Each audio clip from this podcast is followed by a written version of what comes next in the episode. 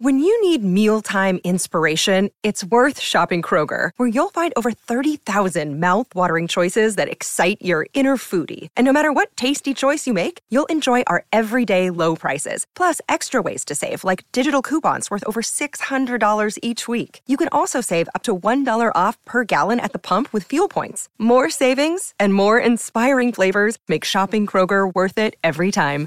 Kroger, fresh for everyone. Fuel restrictions apply. Hey, this is Robert Rusler, and you're listening to Zak and Dustin on $2 late fee. Love you guys. Before there was IMDb.com, there was Zak and Dustin. Congrats! You found $2 Late Fee, the best 80s movies podcast in the world. We revisit our favorite 80s movies Sometimes 90s. and soundtracks from our youth, and then we interview our favorite people who helped make them, all in the spirit of nostalgic positivity. Thanks for listening.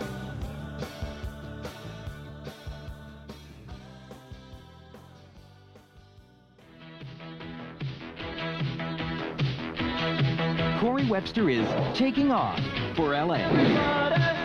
He lives to thrash.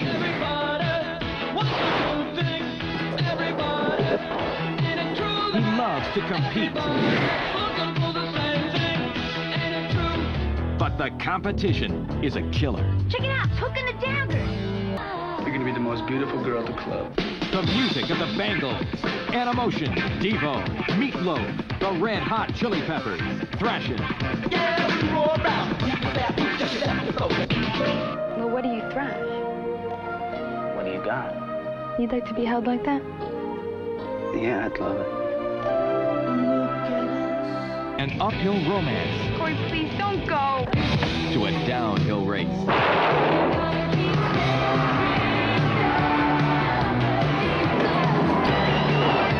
Thrashin', it's not a kid's game anymore.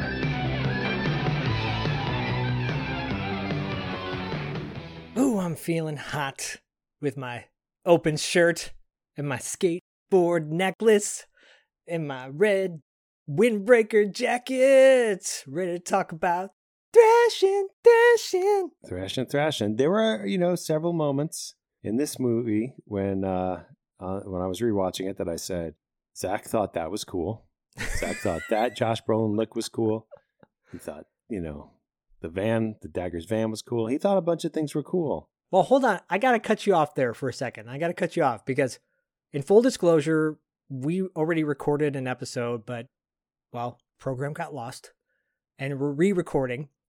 So, there's a couple things that we didn't talk about in that episode that I was like, I want to bring this back up now.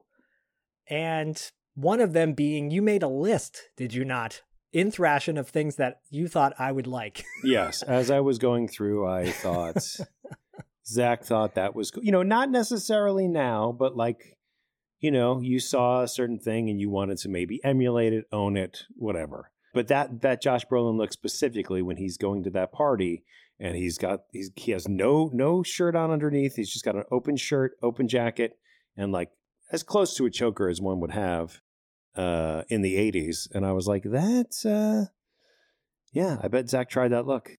Bet he tried that. Uh, I actually have a photo. You know the, you know about the photo. I m- might have posted it on our Instagram. I can always repost it. But it's me wearing a they call those like painters hats that more kind of boxy shape that they wore in the 80s. Right. Yeah, I think better hat. Sure. I think it's a twisted sister hat and I've got like a sleeveless shirt on looking pretty cool. Do you know the picture I'm talking about? Mm, I don't. I don't think I do. I'll dig it up and I'll I'll post it on our Instagram. It's me, I think when I was like I want to say 9 or 10, so around the time that this movie came out in 1986. Um and we'll see if that kind of tracks with my look because I didn't have well, I had longish hair kind of like Josh Brolin aka Corey Webster in this. So um Okay, do a little side by side. yeah, See, uh, yeah. My brother, though, my brother would have been around the age. I think he was 15, 16 years old at the time when this movie came out. So um, that makes sense. Like, I think he probably had more of that look. And I wanted to look like my brother because I thought he was cool. And I was more like the kid in the movie. What's the name of their gang? Their their group? The uh, ramp locals. Yeah, the Ramp Locals. Yeah. And Little Stevie. I think I was more like Little Stevie. Oh, you were like little Stevie, right? Who kind of becomes more of a character. Like he's not always there, but when he is there, you're like, oh, they're hanging out with a little boy. And he's not the brother of anybody, is he? I don't know if it's even explained. It's almost like, you know, you see this little kid and you're like, oh yeah, he's just part of the gang. And then, you know, uh, at the very end, right, Christy's rooting rooting on rooting on Josh Brolin's character, Corey, with with this little boy, With Little Stevie. uh, which is very weird because you're like, how do they even know each other and where are the rest of the friends? But um Yeah. but anyway, to, to your point about this being the second take, uh, I think this is going to be a, a 100% better episode. And I think that, um, you know, we're only disclosing it just in case there's anything strange for you, the listener, where you're like, that didn't seem like those guys were being authentic. Or are they going through a Groundhog Day thing that I can somehow sense that they're experiencing it? Um, if you if you are that kind of person who can tell when someone's having a Groundhog Day experience, um, have you ever gotten like when you were a kid? Did you ever, you know, somebody gave you a present and you already had that present, you know, you open it up and then you have to kind of do that thing where you're like, you're like, uh, oh, oh, thank you for this Pac-Man board game, but you already have it, but you're so little, like you don't want to just be like, I already have it. Well, I was on the flip side of that. I was at a party once where I gave someone something and I forget his name. Adam might have been, been his name, but he looks at his mom and he goes, I already have this. Uh, yep, yep. And his mom's like, Why don't you say thank you? Right. Right. It's like he hasn't been prepped properly because he's a child to know that that's like rude to you and he's just expecting something. I mean, you can't really fault Adam in the moment, but it makes you feel like shit. Uh, yeah, the whole thing. So, anyway, all that to say is like if we're having this episode and they're like, have these guys opened this present before? It feels like they have, but they're not acknowledging it.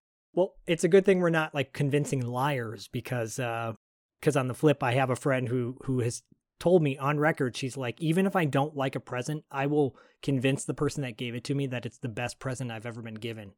And I'm like, that sucks because that person might not realize that you're bullshitting them. She's like, yeah, no one ever knows. Well, and also that leads to other problems because if if somebody's overexcited about like this present, then you're going to think for future presents, well, they like that one so much, so I'll get them something connected to Yeah. that. And then you just have this, you know, and it's just it's just yeah, it, it doesn't serve you psychologically. I mean, I think there's something wrong with with your friend. oh yeah, there is.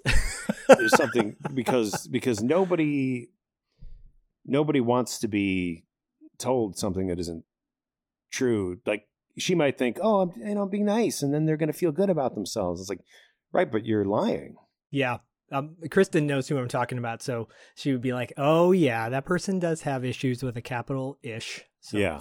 So I mean, there's something in that person's childhood that uh, has really triggered this way of of uh, of of thinking, and we could probably even yeah narrow it down to birthdays or whatever, or how she was treated, or right. I already had that OP shirt. yeah. So I already got that Jimmy Z T-shirt. so if we can get her on Tales from the Video Store and um, really grill her Oh, about that, that'd be great. nice segue to our Patreon because uh, quick shout out to everyone who signed up to our Patreon and everybody who signed up this month. I think Jeff Hall, good friend of the show, Parental Advisory Podcast, he upgraded his membership, so now he's got a lot more benefits in in his wheelhouse to choose from. Um, and you can do that too if if you're at a lower tier and you're a patron, you can sign up to a higher level whenever you want. And if you're interested in checking it out, you can check it out now. Yeah, Jeff T. Hall was part of our like our secret in and out menu, like our animal style um, Yes. menu, which we don't offer anymore. It's not it's not an offering. It's I mean it still exists, but you know either you're grandfathered in or you're not because we don't accept people at new new members of that tier because we simplified things. We made it even better. Um, lowered some lowered some prices on another tier, so you you basically get all the good stuff at one low price of five dollars a month, less than the cost of one latte. That's right. That's Can you right. believe and, it? Uh, I I can believe it, especially because we Wow. just We just finished Martial Art Madness, by the way. Um, Yes, we did. Four straight weeks of episodes, which was amazing. And then we It was. tacked on another episode of a new podcast that we just dropped called Territory Marks with myself and Paul London. Um, I joke in that episode that Dustin's not on it because he doesn't know anything about wrestling. I joked. Hilarious joke. Hilarious. Thank you. It landed like a brick. I la- I, mean, I, But wasn't, I uh, wasn't there to hear it in real time, but when I heard it later, I was like, "It's a it's a good joke." it's a good joke, and I immediately took it back. I think I was like, "Just kidding, just kidding." Oh, Which is maybe which I don't tracks. know. I yeah, right. That would track. And Don't let a joke hang too long. Is the Zak method? Don't give give somebody a time to process the joke. Is really your your method, I know I got to give people a beat. right? This and then they one go, beat. "Is that a joke?" Oh no, he said, "Just kidding." Okay. he's, he's joking. Um, but but I wanted to drop. But Dustin and I had talked about doing another show in the two dollar late fee presents world universe, and um, wrestling seemed like a perfect fit and something that I was excited about. And we brought on Paul London, who's Jonathan London's brother. Uh, Jonathan London, the godfather of Geekscape. And uh, J- Paul London is a professional wrestler. And we talk 80s and early 90s wrestling on the show, along with some pop culture facts. And it's a lot of fun. And uh, we drop one every month. So for those of you going, wait, are you guys a wrestling podcast now? No, we're an everything podcast. Well, I don't know who's saying that, but if they are, um, they should probably meet your friend who has issues, and they can get it together it's the and, same and discuss. Yeah, really, exactly. Um, but I'll even go a step further and just say that you know we've in many of our episodes you've you've just brought up wrestling organically, sometimes in the fun facts at the end, and the sparkle and joy in your eyes is unparalleled. And I feel like you know you come with all this like yes wrestling, and I'm just like mm-hmm mm-hmm yes sir yes sir yeah, you made a snoring voice one time. You're like, you know Like, right oh, yes um uh you know and and and certainly on our on our patreon what used to be called why does uh nope it was called what does dustin know which is now patrons what do you know? It's a live monthly podcast on youtube. You guys join the patreon. Patreon you can um you can sign up and and play against me. I'm very bad. But sometimes you would throw in a wrestling question and I, you know, and you, oh, you would almost seem hurt when I wouldn't know the answer. Like there was like actual pain. You're like, you don't know that Andre the Giant farted that day? And I was like, I didn't know that. Um, you're like, it's infamous. And I, I bring that up because in that, it was, is it the documentary? There is a documentary recently that talks about Andre the Giant's farts. there is. It was, uh, and the, and the phrasing was, was, it was, uh, Mean Gene. He was like being interviewed and, uh, I wish I remember what this was, but he said, he said when Andre would take a fart, he used the expression, take a fart. And that's why As I know does. this. I, I'm, yeah, it's definitely on YouTube. We can pull it up. The sound of of Andre taking a fart? Well, they were loud. Big man, big fart. You'd love to get you in an elevator and cut one of those long 30 second farts that sound like skin was flapping together. Exactly.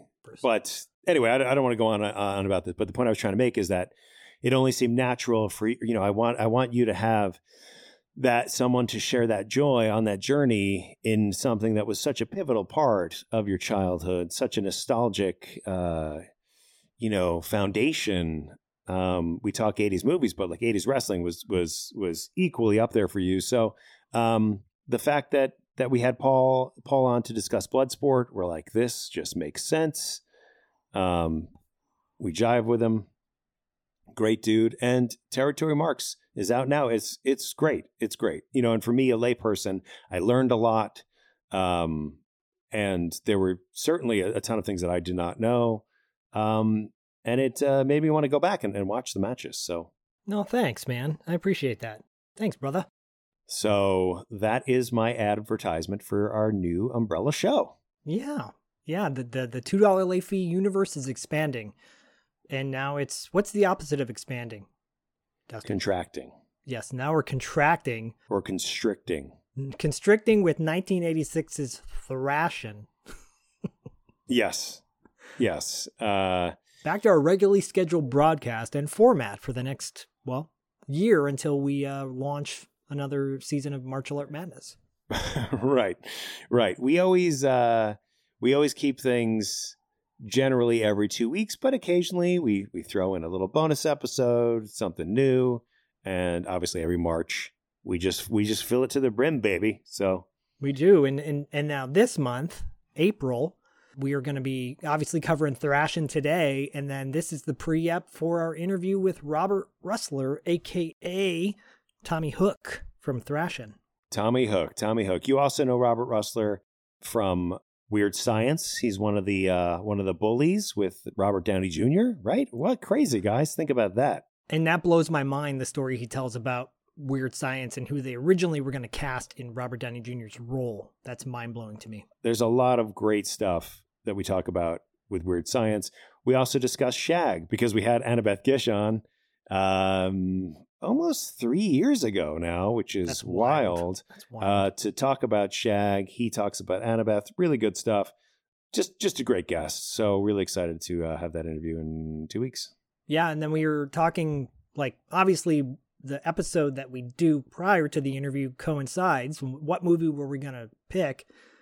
We could have done Weird Science easily, but Thrashin' to me felt like a little more edgy, a little bit more underground, a little bit more unknown.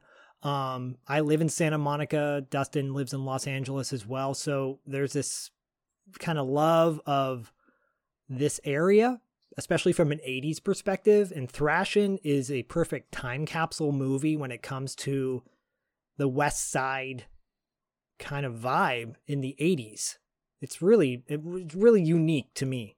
It, it really is, and, and you know, not growing up here in LA, geography and movies would rarely resonate because I'm not, I wasn't going to see like, oh, there's the New Jersey suburbs. I mean, sometimes you would, but it wouldn't be like, oh, clearly identifiable things. Here you have uh, clearly identifiable areas Venice Beach, Hollywood Boulevard, of course. The Walk of Fame plays a, a, a major a major role. And geography aside, logistically, because we know that if you're a skater in Venice, you're probably not spending a lot of time skating in the valley. You're not going up to Hollywood Boulevard. You're not going to these, you know, they, they go to a lot of a lot of areas that you have to you have to trek to. It would be it would be a haul. Um, yeah, especially on skateboard.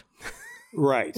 and sometimes they drive there, but most of the time, no. It's just the journey starts on skateboard and the journey ends on skateboard. So, um, but you know, we've covered we've covered a lot of the sort of similar films um, of that time period. Similar, like you know, quote unquote, like not quote unquote sports films, but you know, like yeah like Rad, which is a sports movie, and we talked about that. American Flyers. American Flyers, exactly. Uh, BMX Bandits, um, movies. You know, kids, teenagers, just being kids, being kids, going out, hitting the hitting the streets. Uh, and this is basically Romeo and Juliet on skateboards. This movie. It is. It it is, and we, like you said, we've covered a lot of sports related movies. We did a whole episode devoted to our favorite sports movie soundtrack movies. Um, and North Shore obviously is a part of that. And and you can run down the list of all the sports related movies. And I think that the 80s specifically was the highest peak for sports related movies geared towards teens and people in their early 20s. Mm, this one specifically, yeah. I think, caters to teens and the people in their early 20s.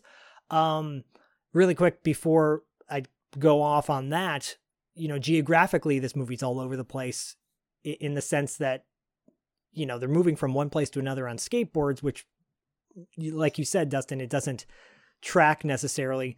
I don't think I've recognized that as much uh, since I saw the movie Tough Turf, where one minute they're like at the Beverly Hills Country Club, and then the next minute they're riding down the uh, Ocean Avenue in Sure. Santa Monica, and I'm like, whoa, Sure. that's jarring. You know, for someone that doesn't live in the area, I guess it it doesn't really matter, but for people that do, you're like, wait a minute, it would take a long time. And so, especially in Thrashin', when they're like suddenly on their boards, you know, when when the the lead of the movie, Corey Webster, played by Josh Brolin, is with his with his girlfriend, uh, Chrissy, played by Pamela Gidley, rest in peace.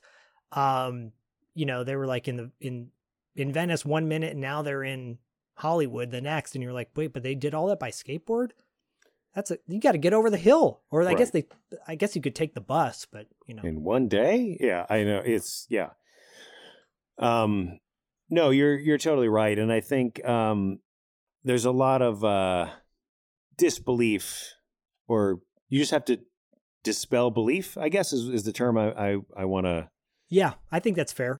like you just you know it's just not important you mentioned corey we don't know where corey lives uh, most of the time but we know we, you know we, we corey the movie kind of starts off corey wakes up there's a bunch of post-it notes on his mirror like four or five individual post-it notes right where it says um you know mom's basically saying good luck in los angeles your your duffel bag is at tyler's and it's a very kind of a fast montage to get him from wherever he is to Los Angeles. We see him kind of like pop. He does a little somersault flip with a skateboard into the back of a sort of an open, like an open face sandwich car. No, it's like an open. I don't know what, what kind of car it is. Um, It's not an El Camino, that's for sure. I think it's No. a little Toyota truck kind of deal. You know, Yeah. But he just kind of lays in back there and then, you know, okay, it's taking him to Los Angeles. Um, we don't know if he knows who's driving the car. Yeah, because you're supposed to. be- I think you're right. You're supposed to believe that he's from he's somewhere inland.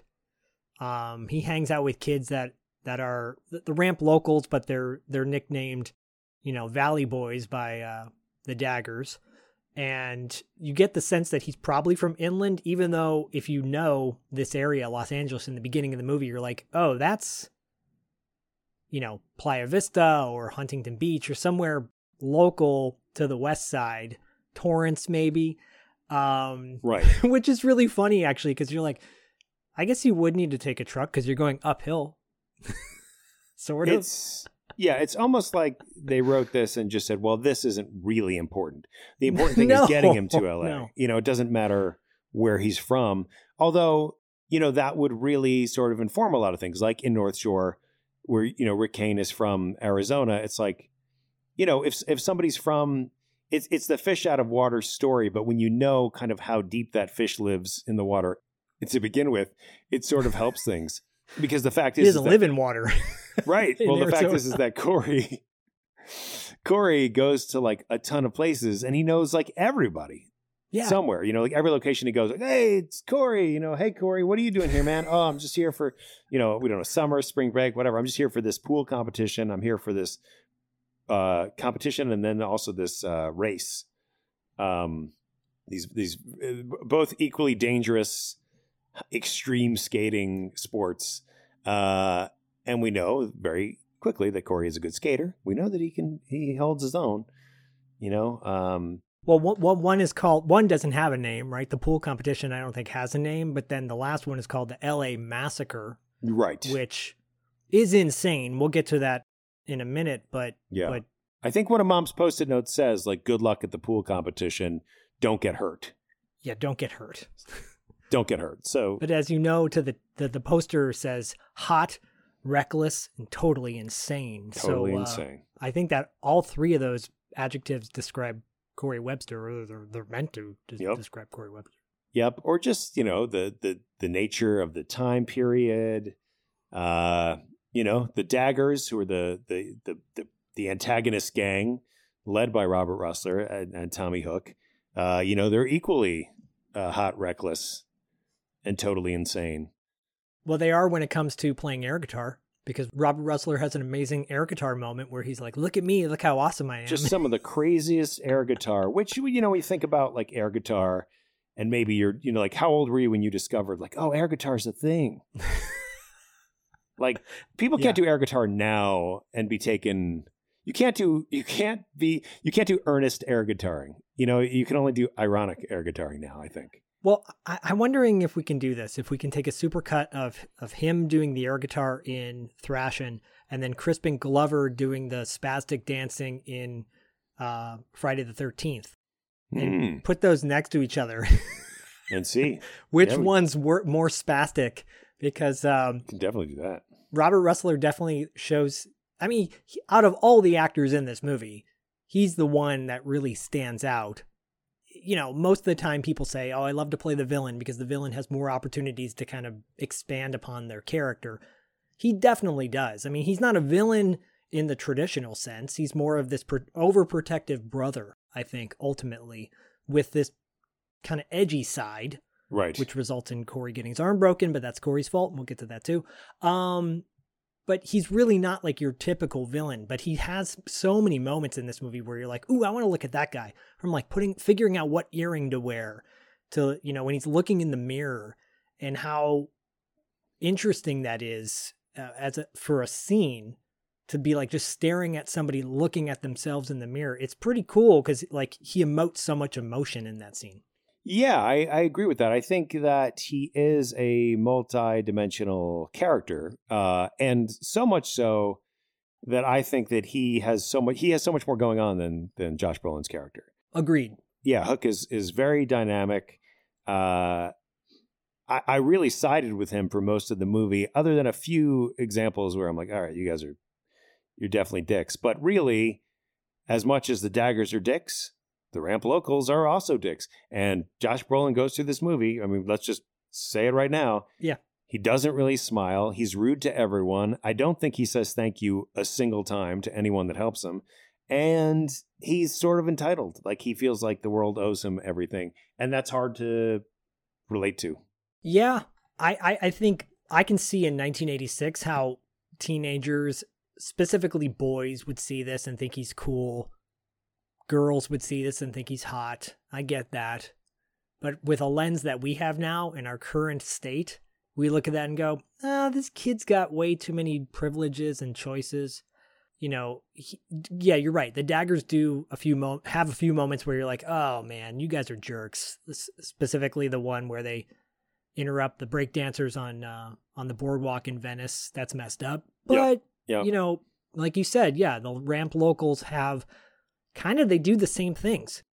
Uh, the daggers jump on top of the ramp locals' car and dent their roof, right? But Yep. so do the, the valley or the sorry, the ramp locals do the same thing to another person when they're having their awesome montage. Right. So it's not like I didn't see them dent her roof, but they still r- jumped on top of a person's car, which is super messed up. And uh, you know, it's like, oh, but but they're nice guys, right? Are they though? Are they nice guys?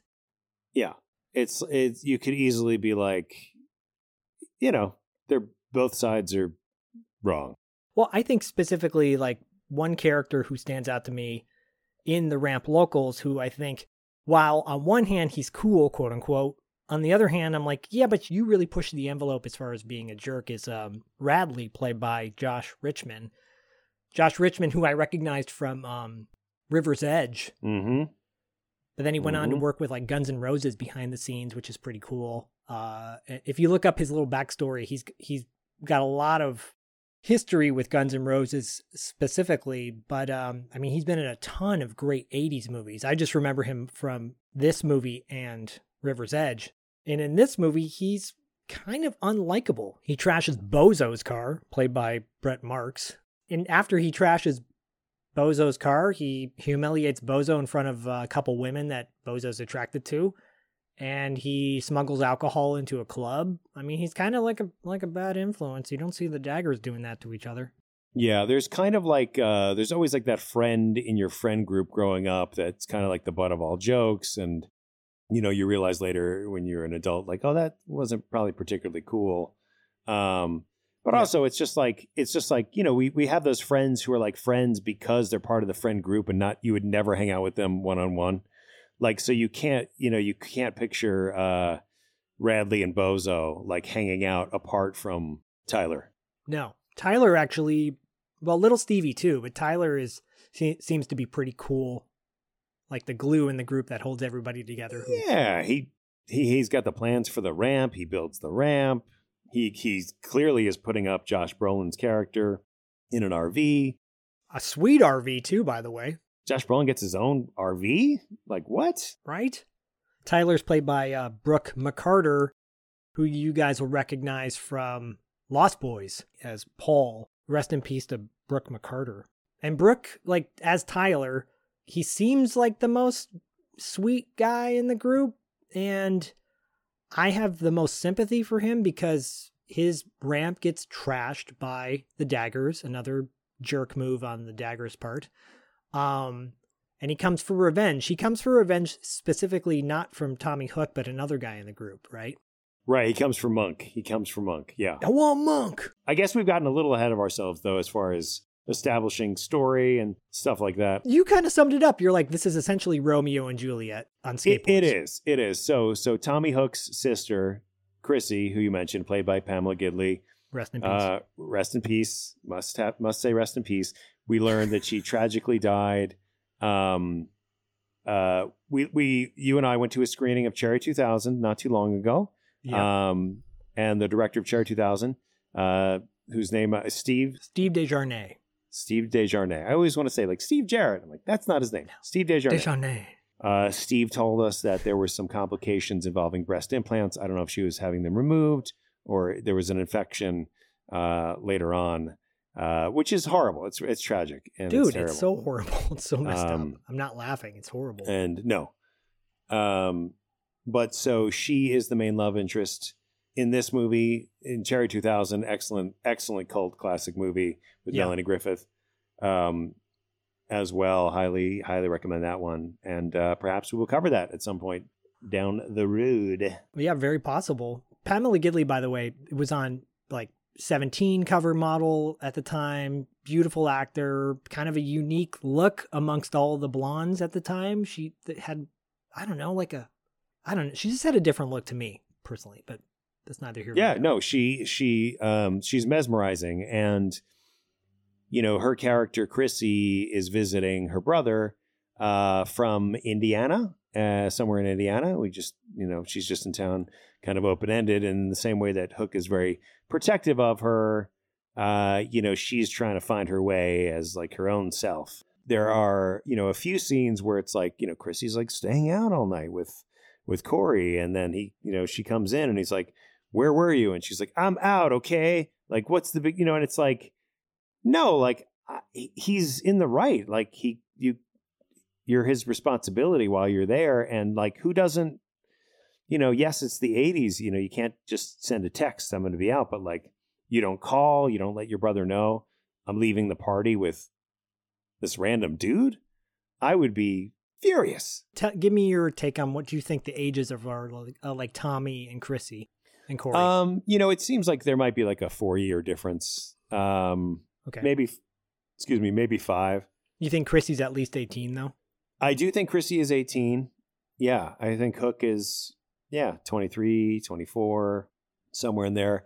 I mean, he's clearly out of school, out of school age. Yeah. Does, doesn't necessarily seem like a guy who went to college, but he, uh, Why? Because he's stupid. you know, because he just sits in the house all day and plays air guitar.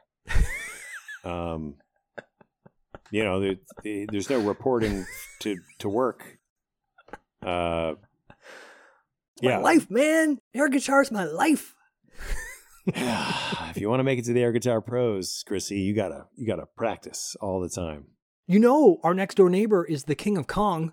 So, like, he's he's got that cornered. There's only one choice left for me, man. It's air guitar, bruh. And air guitars are gonna they're gonna air guitar. You know, that's the slogan. Are you ready for the air guitar? ch- There is a real thing, by the way. That's a real thing. The air guitar championship. There's Yeah. a documentary about it. There is a doc- there's a- ridiculous. it's right. absurd. King of Kong and air guitar championships. No, but Tommy is protective. He's protective of Chrissy, rightfully so. It's yeah, I, I don't I was not like that. I didn't go out I didn't start staying out really late until I was in my twenties. And I didn't do it all that often. And yeah, she's hanging out with Corey and Corey and Tommy have a disdain for each other. You know, on one side, you're supposed to side with Corey because you're like, yeah, this guy's just trying to live his dream and he wants to be a skate pro and he wants to skate for Smash Skateboards and he's going to win the LA Massacre and be, you know, the champ. But on the other hand, when we are introduced to Corey meeting the Daggers for the first time, he skates on their ramp, he invades their turf. And let's be honest, like if you watch the Warriors and you're like, oh yeah, the Warriors are cool. If someone marched into their territory, they'd be like, yo, you know, who are you? What are you doing here? I and then in this movie, we're supposed to be like, well, he can do whatever he wants. Who cares? Yes. What's the big deal? And you're like, no, no, no, no, no. Well, hold on a second.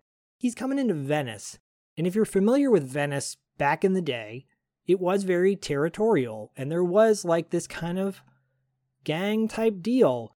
And then in North Shore, you know, when Rick goes to surf with in the Hueys there, and people are like, "You can't do that, man. You can't take somebody's wave." Yeah. As an audience, you go, "Yeah, you don't do that. You, You don't, don't do snake that." someone's wave." But then in this, you're like, "What's the big deal?" He goes, "He's so good, man. Like, He's let it go." So I think there's a little bit of a contradiction there. doesn't give a fuck about anything, and we as the audience are supposed to be like, "Yeah, man, he's so yeah, bad." But you're hot, reckless, absolutely right. No, the daggers would have every right to kind of beat his ass down on the spot, and we'd be like, Yeah. yeah. that's the thing. You don't just go in and disrespect somebody. I kind of liken it to like, you know, being in LA and you're in traffic because we're in traffic like all the time. And then, uh, you know, Mr. Entitled over there just uh, in the shoulder, just, oh, go right ahead, sir. Go right ahead along the, uh, the shoulder there because, you know, it's just, it's your world and we're just, you know, the rest of us are at your service here you know, and then and then just a bunch of people uh just just riding that shoulder for as long as they can Same thing. Yep, totally the same thing.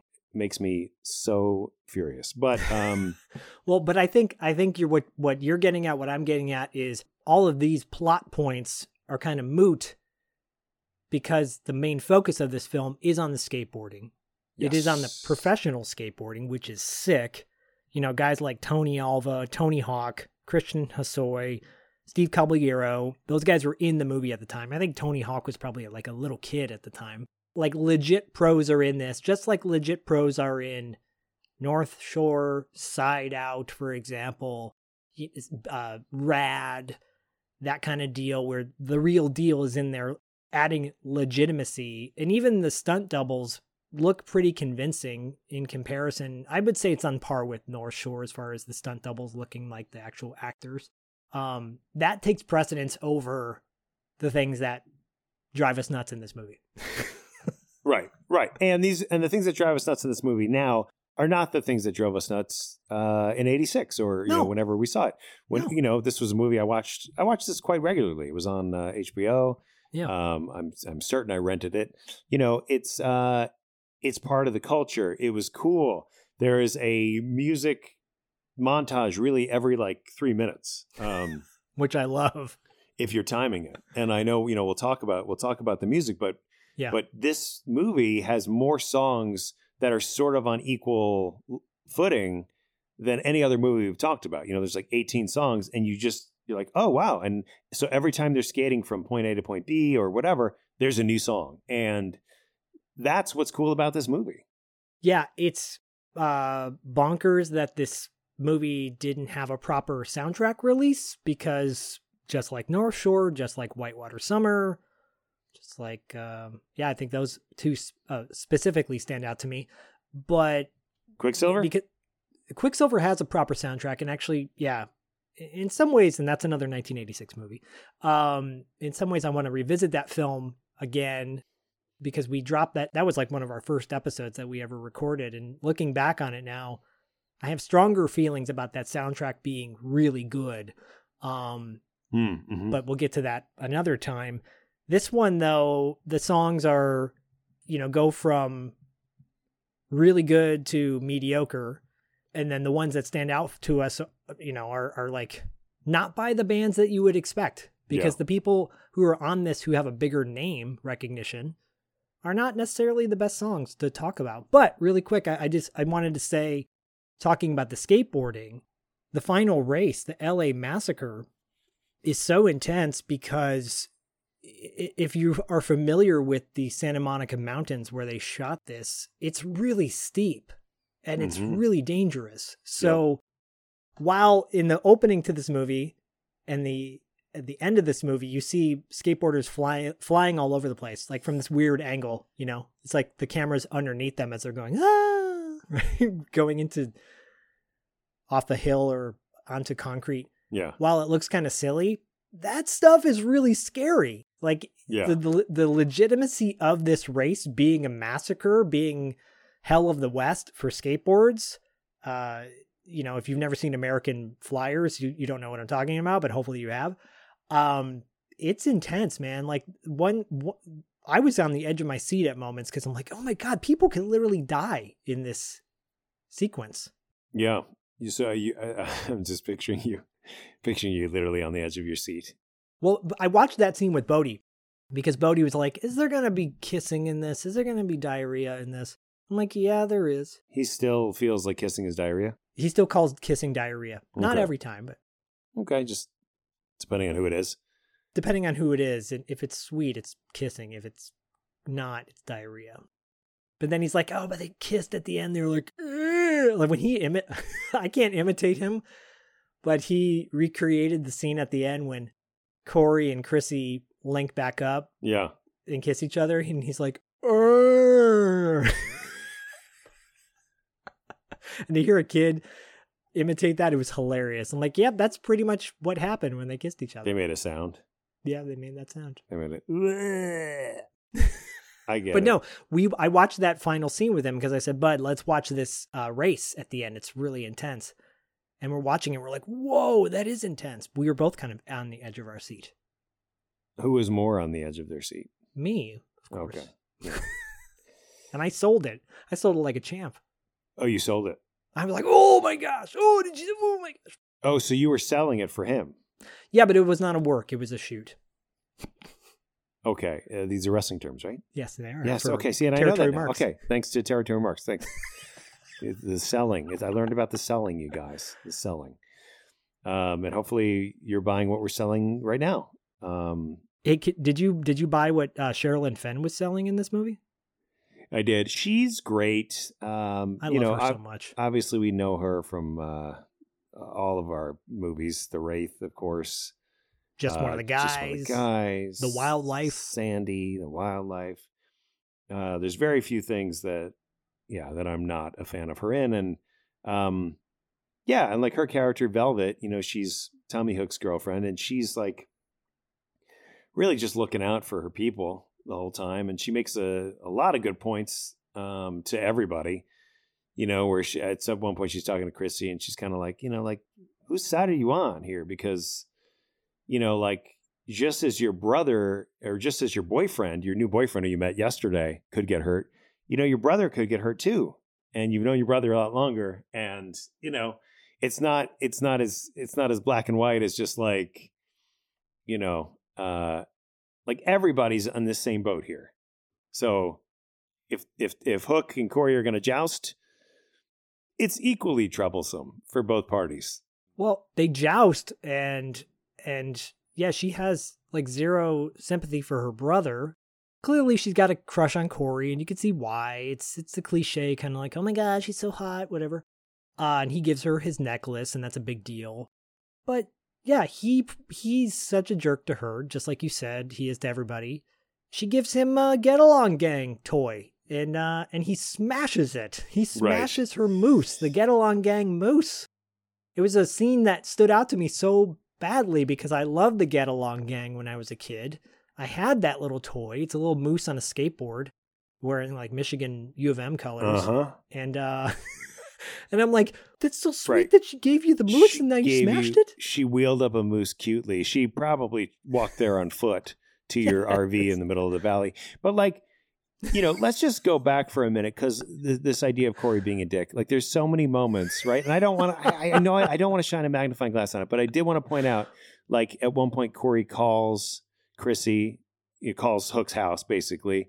Hook Yeah. picks up the phone, and like, have you ever, like, have you ever, like, some like you call someone, they pick up, and you go, like, this is before before somebody had a cell phone, before it was just like one owner of the phone, right? If you're calling a house where potentially five or six people could answer that phone, you would never assume that who you were talking to was the person that you had tried to reach, right? Like, Yeah. you know, you're calling a girl when you're in middle school on the main line.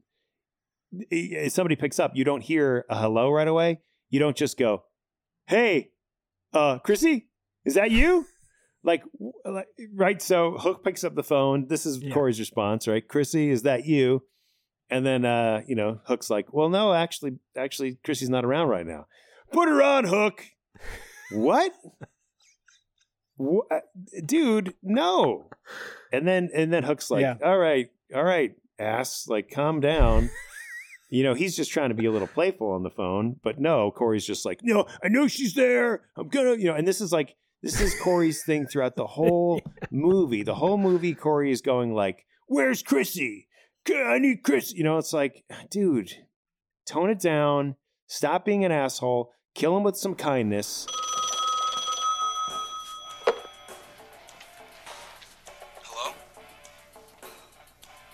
Hello, Chrissy, is that you? Uh, who may I ask is speaking, please? This is Corey Webster. Why, who's this? Ah, Corey Webster. How you doing? I heard you had a little accident yesterday. It was no accident, Hook, and you know it. Now put Chrissy on the phone. Uh, well, Chrissy's busy, man, and uh, she'll be busy for the rest of the summer, so why don't you not call back here? Put her on the phone. Oh, and Corey? You come near Chrissy again and you're dead meat. Oh, yeah? Well, after the LA massacre, you're dead meat, Hook. You just better make sure I don't see your ass before then. And Corey? One more thing.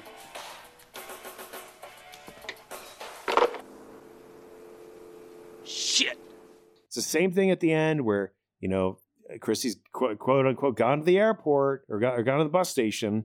And, you know, Sherilyn Fenn's like, you know, I just took her to the bus station. Oh, yo, where, you know, it's like he can't even have a conversation like a normal human being with anybody.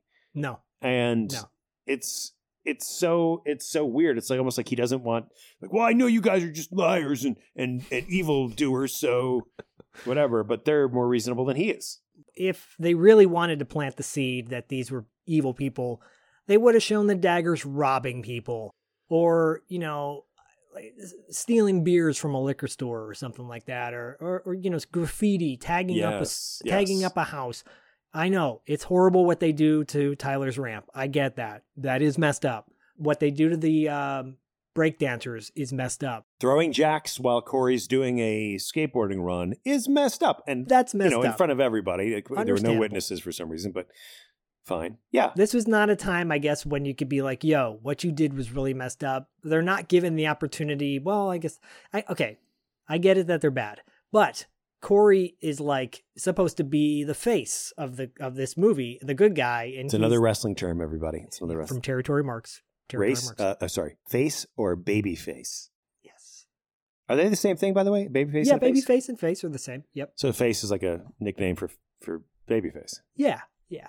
And Okay, the yeah. daggers are the heels. The daggers are the heels. Right, right. when he calls Tommy, it is a really uh he he once again proves that he's a jerk. And I know that Josh Brolin, actually uh Robert Rusler, who's still friends with Josh Brolin, by the way, talks about Josh's kind of feelings on Thrashin in the interview, which is really entertaining. Um and yet he doesn't do himself any favors. Chrissy goes out of her way, bends over backwards to the point where she even travels well 600 miles or 300 miles in a day to uh to get back to Corey at his big race to root him on. Well, After I'm he's gonna, broken I'm his arm. Stop you because it's way more miles than that. It's way more miles than that. But but your point. So you know, Corey gets injured in the joust, and he's mad at Chrissy because she doesn't go running to his side. But he's she are she has already advised him don't do the joust. And she gets pulled away, by the way. She gets, pulled away. She does get pulled away. She tries to get to him, is not able to get to him, and then he destroys her moose because he's mad. He's mad that she didn't stay and help him after you know where were you? I needed you. Whatever. Now he's in a cast. His arm is useless. He won't be able to. He won't be able to race in the L.A. massacre. You know, life is pointless. And then he destroys the moose. And it's like, and then she's like, "Well, fuck you." And yes, Pretty much. pretty Agreed. Agreed. You are correct, Chrissy. That is the right move. Yeah. Um, but then, you know, what you're talking about leads me to the most most unrealistic part of of the movie. And I did the math, and I've got the math. And you know, and and again, these are you know, these are estimates. Um, Venice to just Indiana. That's a 2100 mile trip. That is that would take you uh, one day and seven hours approximately if you were to travel that by car. Uh, Chrissy runs away, leaves. Corey tries to get her, whatever. It doesn't connect, right? Velvet lies to him. Oh, she went back. So Yeah, big he's, whoop. He's yeah, he's got the race coming up, and she is in a lot of buses. We see her on a bus. It's going to Chicago. Somewhere between LA and Chicago, she's rummaging through her purse. She sees this necklace that Corey has given her. Um, the the necklace where he's open shirted. You know, it's a skateboard. He, you know, it has meaning to him, but he gave it to her. He, he wasn't like my lucky necklace or anything like that. She looks at it right. yeah, she he's gets- like, "You want it?" yeah, it's like you want it, you should have it. You know, in this diner where we're hiding from your brother and his gang, um, because but they're everywhere. They're just everywhere. Everywhere in LA is everywhere. But uh, some point she takes out this necklace. She gets sentimental, and she decides, you know what? I got to I got to go back. I got to be there for him. Which already you're like, all right, well, you sort of, you know, it, it ended with a fight. Maybe you're feeling a little like you, you got to make things right or whatever. yeah, because he, you get the sense that he wants to apologize to her, but he doesn't get a chance to. Right. Uh, Chrissy, come back here. but he's real hard headed and whatever. She's a little, she's, she's softer and that's fine. Um, she's fragile. But then uh, we see that she turns around, she hitchhikes, she gets in an RV with a family. She's then traveling back for X amount of hours. She gets out of the RV, she stands in front of a sign, 300 and I believe it's 362 miles now to Los Angeles, which minimum, minimum that's six hours. So she has already traveled, let's say, I don't know, let's give her, let's just, we, we can just throw a number out there, two hours, um, two hours on the turnaround. So that means this is already, let's say 10 hours. She's already traveled 10 hours. Now she's first going back. She's showing leg to, while she's hitchhiking. She's basically like giving herself up.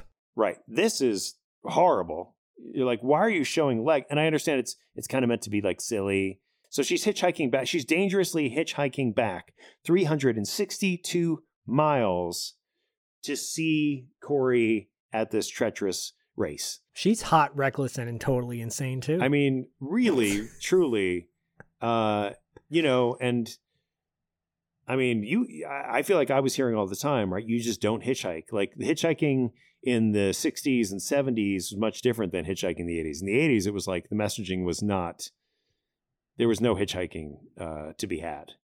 Or maybe you were hitchhiking. I don't know.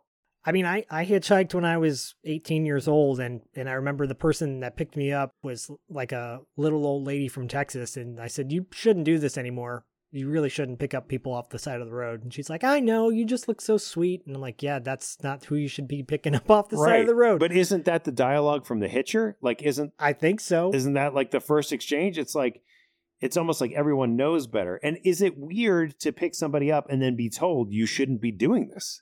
And then it's already too late. It is too late. Yeah. It is too late. Yeah. Yeah. you could have murdered her at that point.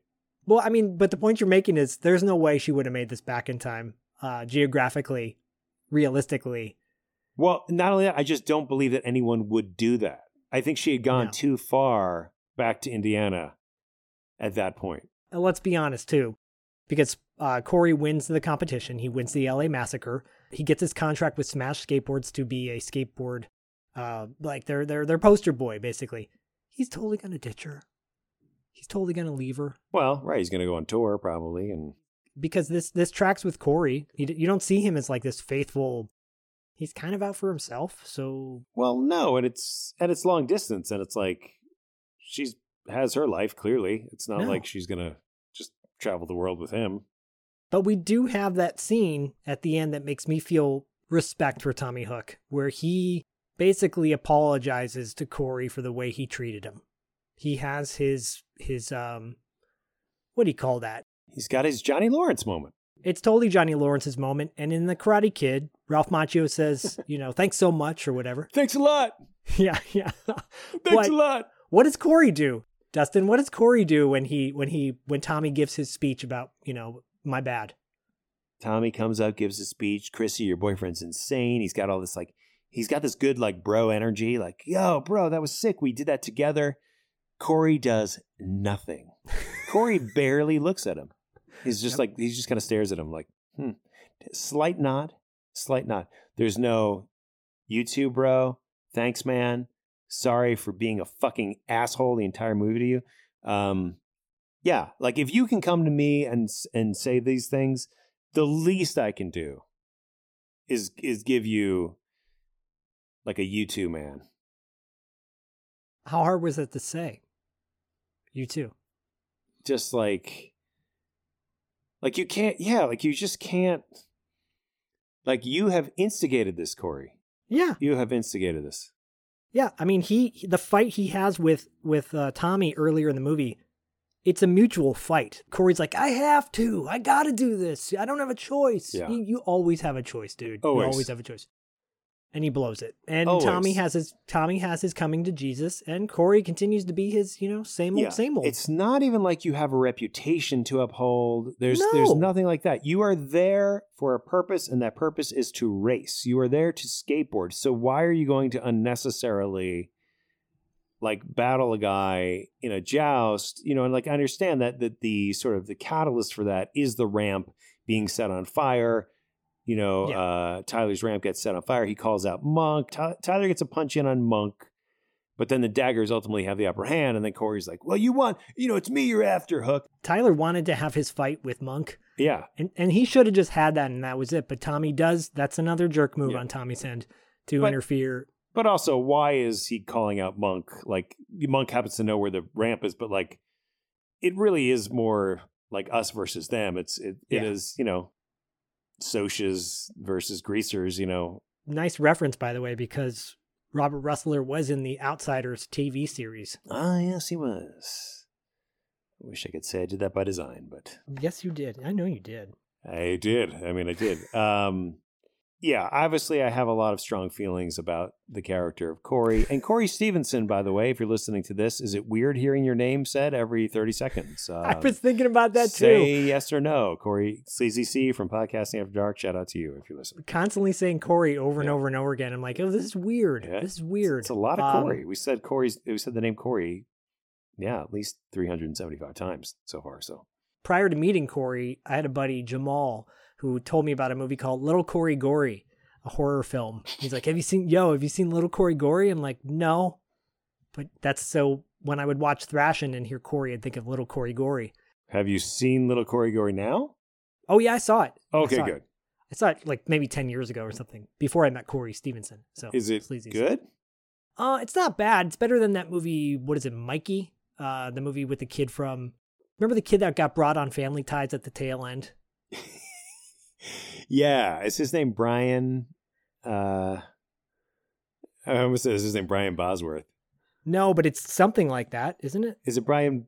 No, I almost said Brian Boitano. Mikey Brian Bonsall. Brian, Brian Bonza. Right first name, same ballpark. Yep. Brian stars uh, Josie Bissett and Ashley Laurence from Hellraiser fame, oh, weird. Okay. and John Diehl from uh, Miami Vice. so the youngest brother in Growing Pains is the lead in this movie that you're talking about? Yes, he's the yeah. It's it's it's like um, you know the Omen or not the Omen, Oh, but yeah, it's yeah. in that vein. You know, Killer Kid. kind of Yeah, the bad seed. yeah. Yeah. But uh, Little Corey Gory is better than that. Okay, so little Corey Gory is also in that vein of a killer kid. Well, it came out a year after. Corey. It's called Little- Little, Corey Gory. It's not called Yeah, Little Corey Gory. Little Corey Gory. starring Todd Fortune and Pat Gallagher and Brenda Page and everybody else that I can read off IMDb. And you can Great. too if you go to IMDb. Right. How hard was that? What a what a great ad for IMDb.com. Uh, screw IMDb. But um, I, I will say really quick that the description for IMDb is two skateboarding gangs battle each other for supremacy, and a member of one gang falls in love with the sister of his rival. Mm, it's just like No. yes, but like Yes, but There's a lot Also- buts. Yeah. yeah, supremacy, battle for supremacy. Like not really. It's not like anybody winning anything is like, oh yeah, don't mess with the ramp locals. Uh, we need to mention um, Brett Marx. Oh, Brett Marx. Yeah, hello. Yeah, Bozo, aka Brett Marx, aka uh, descendant of the Marx brothers. Yes, we need to mention Yeah, please, please Brett bring Marx. up that connection. Um, yeah. So no, just that you know, he, so he's kind of the butt of the jokes in the ramp locals, and um, Bradley you just you know takes advantage of him, destroys the car, right, and the car uh, they uh, solder off the uh, hood of the car. The cabriolet. The as, uh, cabriolet Radley says. Which what does that mean in German? What that means in German is Hungarian. Well, sorry, no, it's Oh. Hungarian. What It's does that mean in Hungarian. Hungarian? Hungarian for fast car. Yeah. Oh, but by the way, you just trashed the car my dad just got me. Right. Looks terrible. They spray paint it like "Ladies Welcome" or Yeah, "Girls but I'm cool. Come Here." Whatever. Yeah, it looks looks terrible. I wear my Um, funny hat. But yes, but but Brett Marx, his name stood out to me because uh, our friend Stuart Fratkin, who uh, is in Ski School and Teen Wolf Two, when we had Stuart on with Dean Cameron to talk about Ski School, he mentioned a situation where he had an audition where he was he was given as part of the audition process, he was given the tape of the other people that were auditioning for the role that he was auditioning. Very unusual, and he saw on there that there were certain uh, friends that had st- their auditions were started and then they were cut off, and Brett Marx was one of those. And um, yeah, and then he had told Brett, and so it's a very very interesting. You know, when, when that name was mentioned, I was like, oh yeah, It's a wild story, and Brett Brett Marx was in um, the original Bad News Bears, yes, and he, he looks like one of the Marx brothers. He looks like Harpo, I think, the one that didn't talk. he Like, he really that- does. He really does. and does. he's related to the Marx brothers, which is wild. Um, yeah, it's a weird kind of like, whoa, where'd this come from? I did not expect that. And and you know, in many ways, I feel I feel bad for Bozo. He, you're right. You said this in, earlier in the episode. He is one of the. He's that guy in your group that gets goofed on all the time. Um, and it's a shame. We all had that one guy. I mean, we not we. I just I can assume many people had that one guy in their group that got picked on or was the the butt of the jokes, so to speak. And unfortunately, he is thanks to Radley. yeah, yeah. You know, right? He gets pantsed, and it's like, Yeah. hey, Dude. those girls were asking about you, Bose. Go do that, Bose. Yeah. And then you don't trust Radley anymore. You're like, dude, I can't trust you. You're always goofing on me. No. And he has sort of a moment near, you know, at the end of the race where he's showing concern for his friends. Like, I hope they, hope the mountain doesn't waste them. But yeah, it's, uh, there's, there's no redemption as far as Bozo is concerned. No. No. No. Can we talk about the soundtrack? Yeah, bit? the soundtrack. Let's do that. So I wanna I wanna list off the bands that are featured on the soundtrack, and then we'll talk about the song that we chose uh, that stood out to us. So on this soundtrack, obviously, clearly, the Red Hot Chili Peppers are featured in the movie. They have a song in the movie. Um, it's a silly scene because it suddenly the movie feels disjointed because you're like, oh, are you shooting a music video? Because at one point, like Anthony Kiedis or somebody like looks directly into the camera. Um, it might have been Flea even, where you're like, dude, no, you're making the movie right now. You're not making a music video. yeah, Um, very comical. Very comical, silly. The Chili Peppers are in there. Devo has a song in there. Meatloaf sings the signature song, the Thrashin' USA Thrashin' song, which Thrashin' is really weird because you're. I never associated. Rest in peace to Meatloaf. I never associated good uh, catch. Good catch.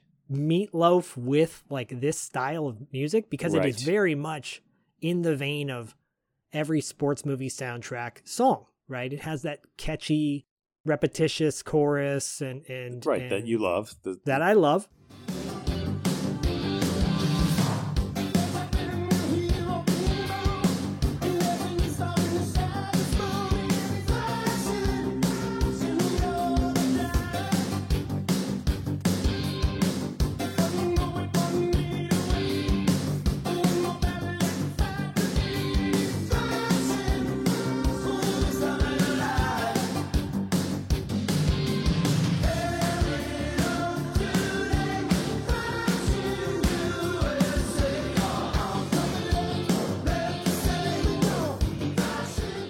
And I don't dislike the song. I actually like it a lot, but it's not the song that I chose. uh-huh. Um, the Bangles are on the soundtrack. Lee Ving's Fear is on the soundtrack, which probably is the shortest song in, in, in the movie. It's like two minutes long. Um, the Circle Yep. Jerks, who were really big in the underground scene too, and then Fine Young Cannibals have a song that's actually featured. I'm like, oh, where, where are the Fine Young Cannibals going to pop up? That pops up in the ice cream scene. And Animotion pops up.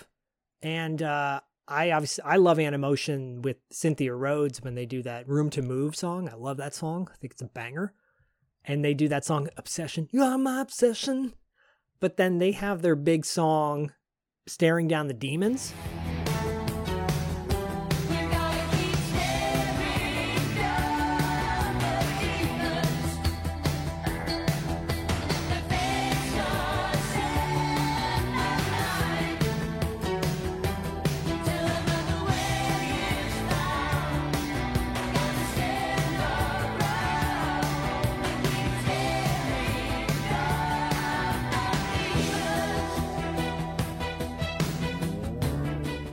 Which is like the kind of the the the last kind of montage moment of the movie before the big race when Chrissy is making her way back across country in a matter of minutes versus days. Um, but the song that stands out to both of us, so we had talked about this when we recorded originally.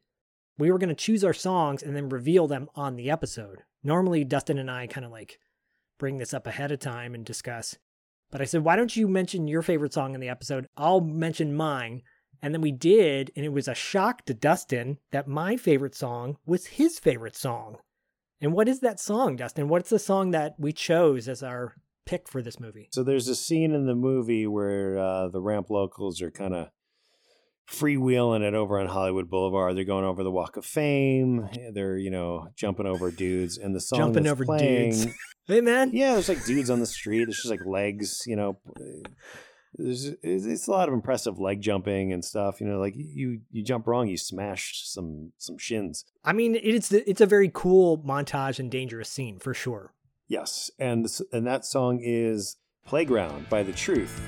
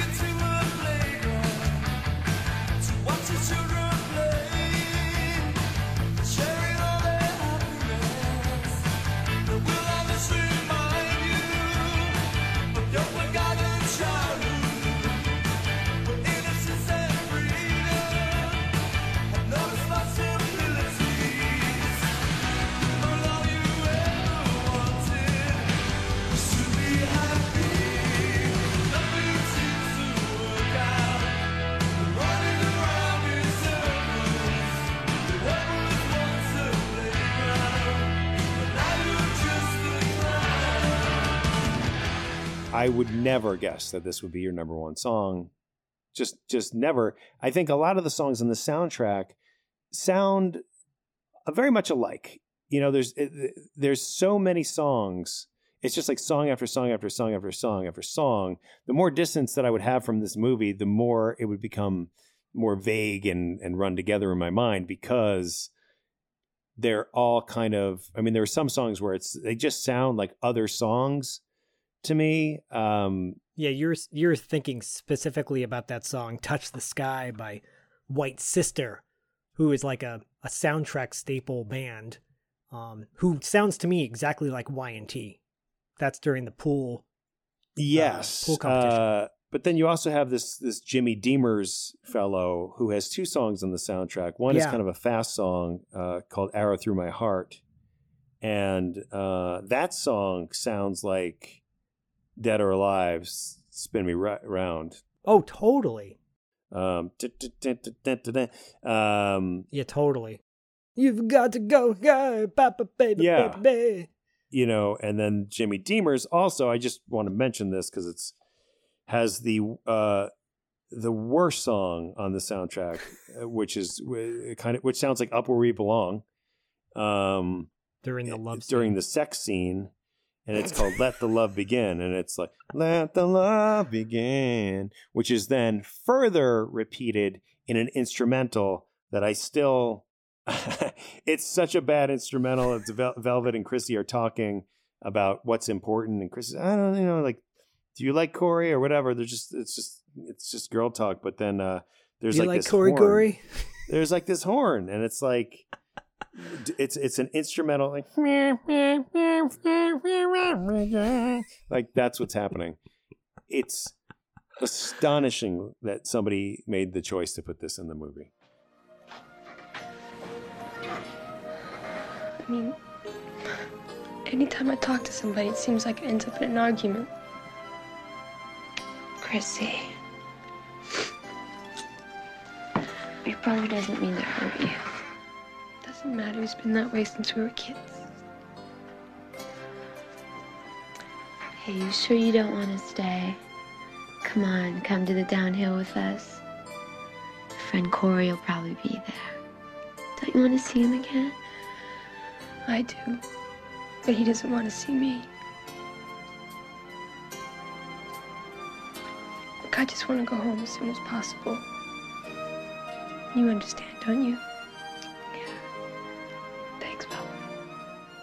What's funny about that is when we're mixing our intros for our proper interview episodes, we're always trying to find music that complements our discussion versus overplaying the scene or overplaying the discussion. So you you you know you don't want to get distracted. Right. You don't want to from- compete. Yeah. Yeah, exactly. yeah. So there's times when I'll I'll send Dustin a clip of the interview. I'm like, or, or the intro. What do you think? And he's like, oh, that doesn't work or whatever. So we'll edit it. This is one of those moments where you're like, oh, this is so distracting. It's not like in Better Off Dead when you hear the horns of Arrested by You playing. Right. This is so distracting in this scene where you're like, oh, is this a monkey on a piano right now? Oh man, if I was either of these actresses, I would be horrified. Like this was like you know, it's because it's a it's a it's a fine scene. It's like it's the Chrissy and Velvet bonding scene, but all you can hear is just like what? And also, it's it's like a romantic. It's supposed to be like a romantic theme. So why would you have this when, you know, Hook's girlfriend is talking to Hook's sister? It, it doesn't belong there anyway. Like even if it wasn't all uh, crazy distracting. yeah, because it's supposed to be a learning kind of sentimental scene. It's the sex scene music. You, can't, you the can't have sex scene music and then make an instrumental of it and put it under two ladies talking. It's uh, you know, it's like there's a whole art to composing, and that's why you hear like you know things are called like this person's theme because a lot of times characters will have music cues that associate with them. Like the villain comes in, you hear this kind of cue. You know, the protagonist is doing this, you hear this kind of cue.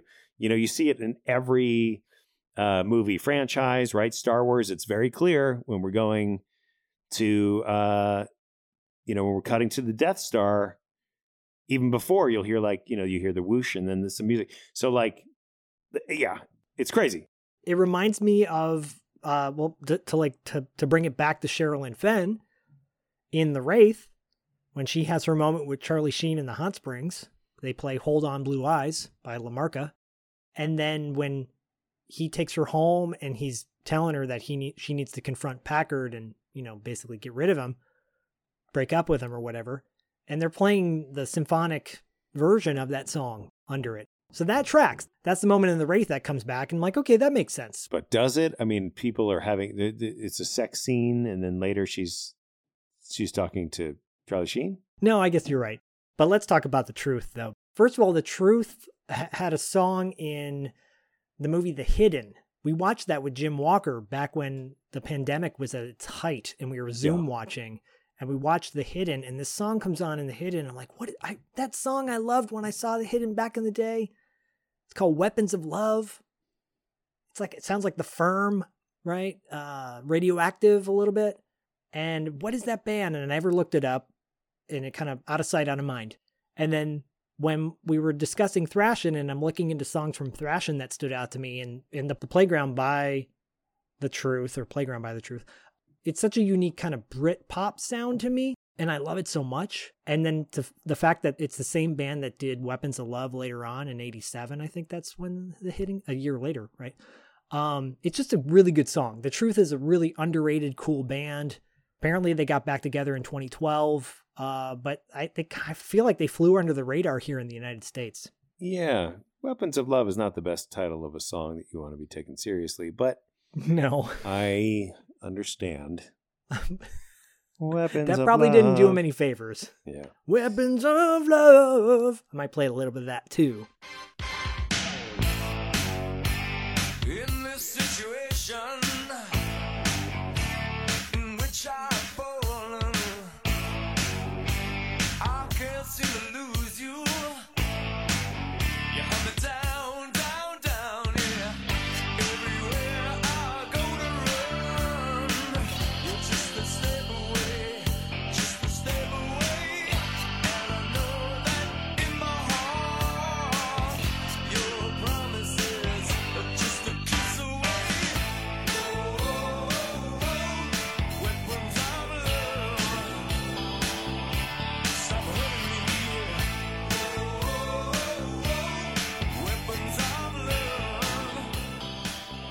Yeah, I went and checked that out after you mentioned it. Uh, Did you I- like it? I didn't like it as much as as much as uh, Playground.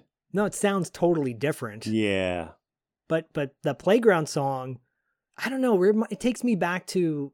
They're not the same because th- this is a U.S. band, but in Valley Girl, the um, you know, people are like, oh my god, the Valley Girl soundtrack's The so Plim good. It's got the Plimsouls, like in that kind of just very earnest and Yeah. original, like not original because it it deri- has similar sound to other songs, but I don't know. It just sounds really unique and special to me. a million miles away. Yeah, a million miles uh, away. The oldest story in the world. God, those songs are amazing. Oldest story in the world. I took a ride, went downtown. Streets were empty, there was no one around. Um, but uh, anyways, I mean, I think that's just like hands down. It's the best song. There's the most. It's the most dynamic song. You know, there's a lot of. Yeah, it's like I just have a lot of notes in these songs, like sound generic, whatever, whatever. My other, t- t- my top three would "Don't Th- Don't Think Twice" by France Jolly.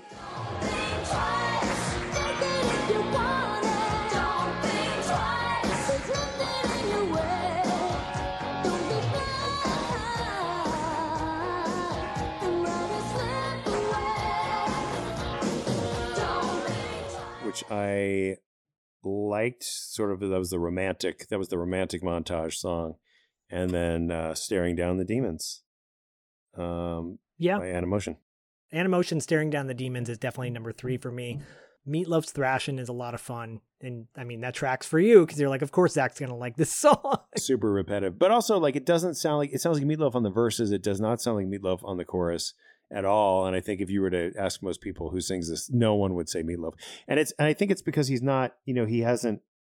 He's not working with Jim uh, Steinman. You know, like uh, which, which was a big part of a lot of his music. You know, like those that that that distinct kind of sound. yeah. Well, and I would not associate Loaf of Meat with a skateboarding song. Um, no, no. But then, uh, oh, then also just the the one uh, a little notable mention here for the very literal scene when the ramp is burning and burning for burning for you is playing by Rebel Faction. Not Very- Burning for You by Blue Oyster Cult. No, very on the nose moment. It is surprising and, and, a, and a bummer that this soundtrack never got released. It seems pretty inexplicable to me because there's so many songs. But sometimes when you hear a movie or you see a movie and they're like, oh, that, that's a top 40 song, that's a top 40 song, that's a top Genesis or whatever.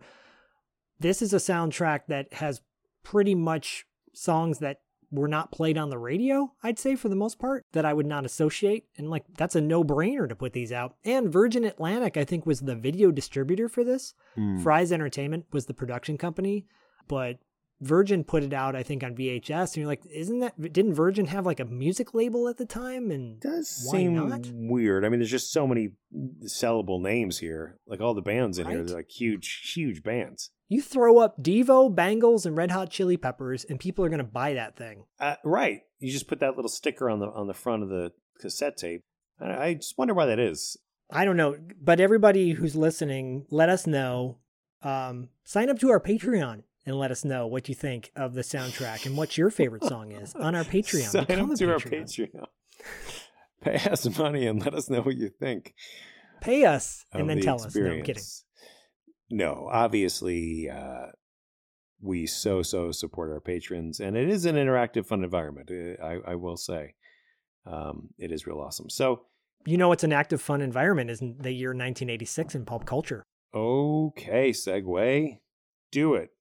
We've talked about 86 before. You've said all the depressing things. The Challenger exploded. we know a lot of people died. But what's some of the good stuff? Well, some of the good stuff was Castlevania was released in 1986. Were you a fan of Oh. Castlevania? Sure was Simon Belmont.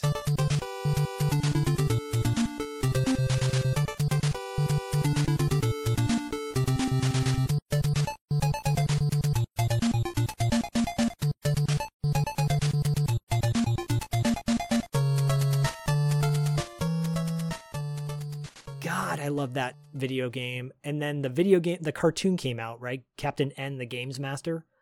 And Mhm. Simon Belmont is like this over tan, like goof of a guy. I'm like, that's not Simon Belmont. He's supposed to be cool. That was one of the negatives on that cartoon when it came out. But it's it, it is interesting, right? Because like it depends on when you. What am I trying to say here? Like your age group, like if like like things that resonate, right? It, all comes back to nostalgia is one hell of a drug. But like using the example of let's say Double Dragon, which was a great video game, and then you have right these these adaptations like the movie with Scott Wolf and Mark Dacascos and Alyssa Milano. That's n that's very disappointing to me, to us, right? Okay, but if you're if you were younger than we were when that movie came out in 1994, right? If you were a little kid, you just thought it was cool. I guess so. I mean, I, I get that. We you had posted a during Martial Art Madness. You posted a clip from from Double Dragon, and it was very interesting. It was very polarizing to see what people's opinions were of that movie. You either loved it or you hated it, one or the other. And I guess so. I mean, I guess that appeals to a certain age group, but then um it just wasn't for me. I'm just Right. like, I'd rather have the serious Simon Belmont. Right, right. No, but I guess what I'm saying is, is like if you, I don't know, it's just like anything. It's like if you know a cover of a song, but you don't know the original, and then certain people are gonna be like, oh, this is not like the original. You're like, well, I don't even know that. I just like this thing, or you know, whatever. It's just like your experience is your experience, and when you're younger and you're impressionable, if something comes in, you don't have anything to compare it to. You don't know that it's dumb. It's kind of like the point of our whole show, really. It's like, Yeah, wow. I thought this was cool. Why did I think this was cool? Because it was cool when I was eight, when you know, when I was eleven. Um, and now even what we think is cool, what we think is cool overall in society is not cool anymore.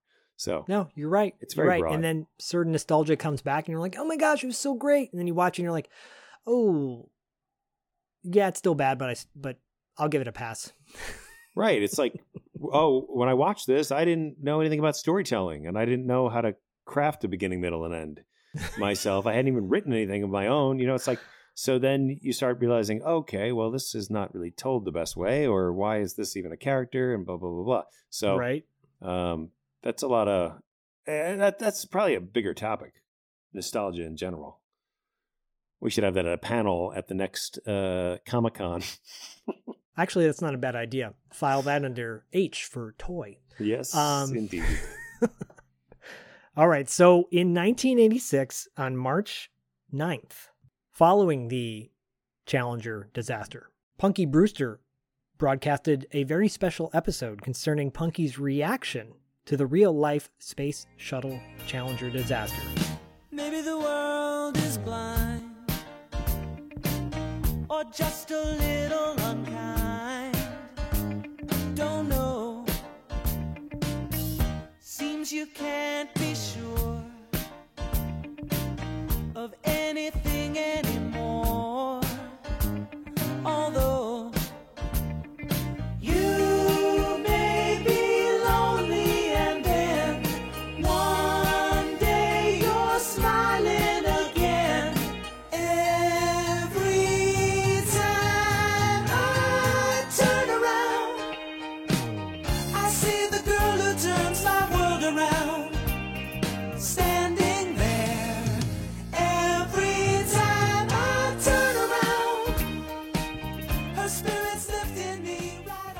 This would be the final episode of Punky Brewster to be broadcast on NBC.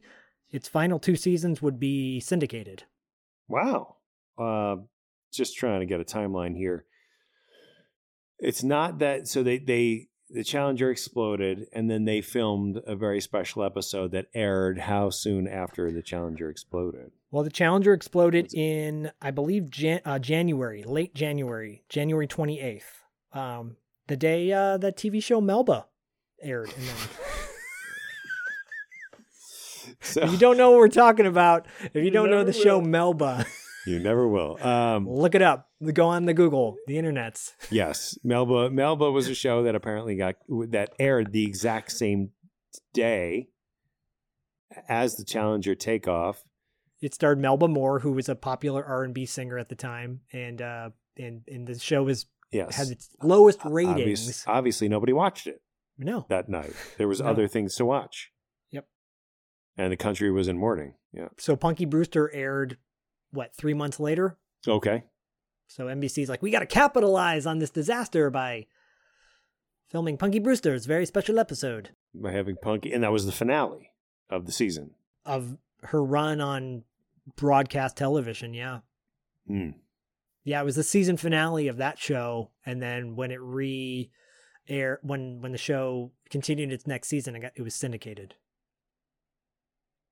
Well, syndication would would happen once you hit 100 episodes, typically. No, no, no, no. The Right. last two seasons became a syndicated television show, Um, so it got canceled by NBC, basically. right, but how many episodes had they done upon cancellation? Oh, I don't know. That wasn't a part of this. Okay, that's not part of this assignment. Okay. I only got so much. I can, I can only do so much research. Uh, that's funny. Ugh. Uh, but last but not least, last but not least, in January of 1986, HBO began scrambling its signal and no longer becoming a free television service. It was 12.95. 12.95 to watch HBO monthly. Oh, amazing. Amazing, amazing. That's very interesting. Yeah. I mean, there's there's lots of other 1986 facts that I'll get to when we, we I'm sure we're going to cover more 1986 movies. We've done it in the past. I want to keep it fresh. Yeah, yeah. No. And also keep it uh, fresh for what uh pa- patrons what do you know? Right. Excellent. Patrons, what do you know? Uh, the reason I was asking about syndication is because typically when a show hits 100 episodes, that's when it can be broadcast and, and, and syndicated, you know, uh, across multiple Yes. multiple venues. So it would seem weird that they would cancel it and then they would just I, I totally see what you're saying. do new episodes. So, you know, just picked up everywhere. So that's all. Yeah, so typically like if a show gets canceled on one network, it gets picked up by another network, say CBS for example, and they start airing new episodes, right? Most likely gets canceled soon after because let's be honest, like the network was probably right in certain cases. Yeah. Uh, not always in others. But I think yeah, this is weird because she it, the show got canceled on NBC and then they had two more seasons, but those were just syndicated shows, a la Saved by the Bell, I suppose. Um, did you ever see that episode of a, a very special episode of a Punky Brewster? I did didn't see it. Yeah, neither did I. I did not. If you did see it, join our Patreon and let us know. No. I'm joking, guys. I'm joking. Sort of. Sort of. Sort because of. Because a great way to support the show and keep our lights on and Zak needs to eat, everybody. Help all sandwich. you know book the guests and whatnot and the studio spaces because um really quickly if you want to know who's upcoming and this is serious really quickly if you want to know who's upcoming on our show for the month of may and june and july uh join our patreon where we drop little hints little teases uh ahead of time of uh, some upcoming guests so i'm done plugging i'm no more plugging simply talking about thrashing um you know and by the way, thrashing's an aggressive style of skating, kind of like the aggressive style of promoting I've been doing a Patreon this entire episode. And territory marks. Patrons, patrons, territory marks. Yeah. Anyways, that's thrashing. That's All right. um playground. That's 1986. All right. I love you, Dustin. Thank you for uh for re-recording and, and doing such a great episode. I love you too. Thank you for everything. And thank you guys for listening as always. Be well. Be well. Take it away, Barry. Well, actually, hit it, get along, gang. Oh.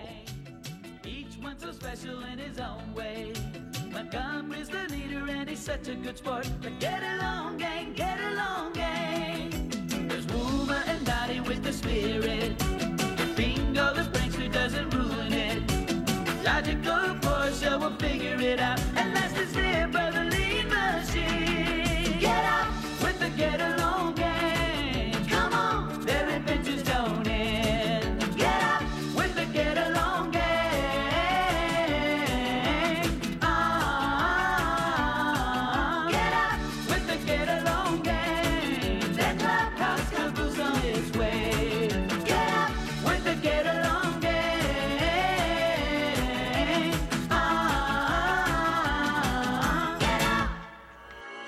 just wanted to say goodbye and remind you that the good guys always win, even in the 80s.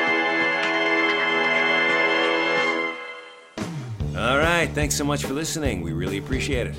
Don't forget to subscribe and give us a four. Is it five star rating? Don't forget to subscribe and give us a five star rating on iTunes. We'd really. Don't forget to subscribe and leave us a five star rating on iTunes. If you listen to us on Spotify, that's great too. And you can find us on the internet. Don't forget to check out our website at $2latefee.com and follow us on Instagram and Facebook at $2 Late Fee Podcast. We'll see you next time. We did it.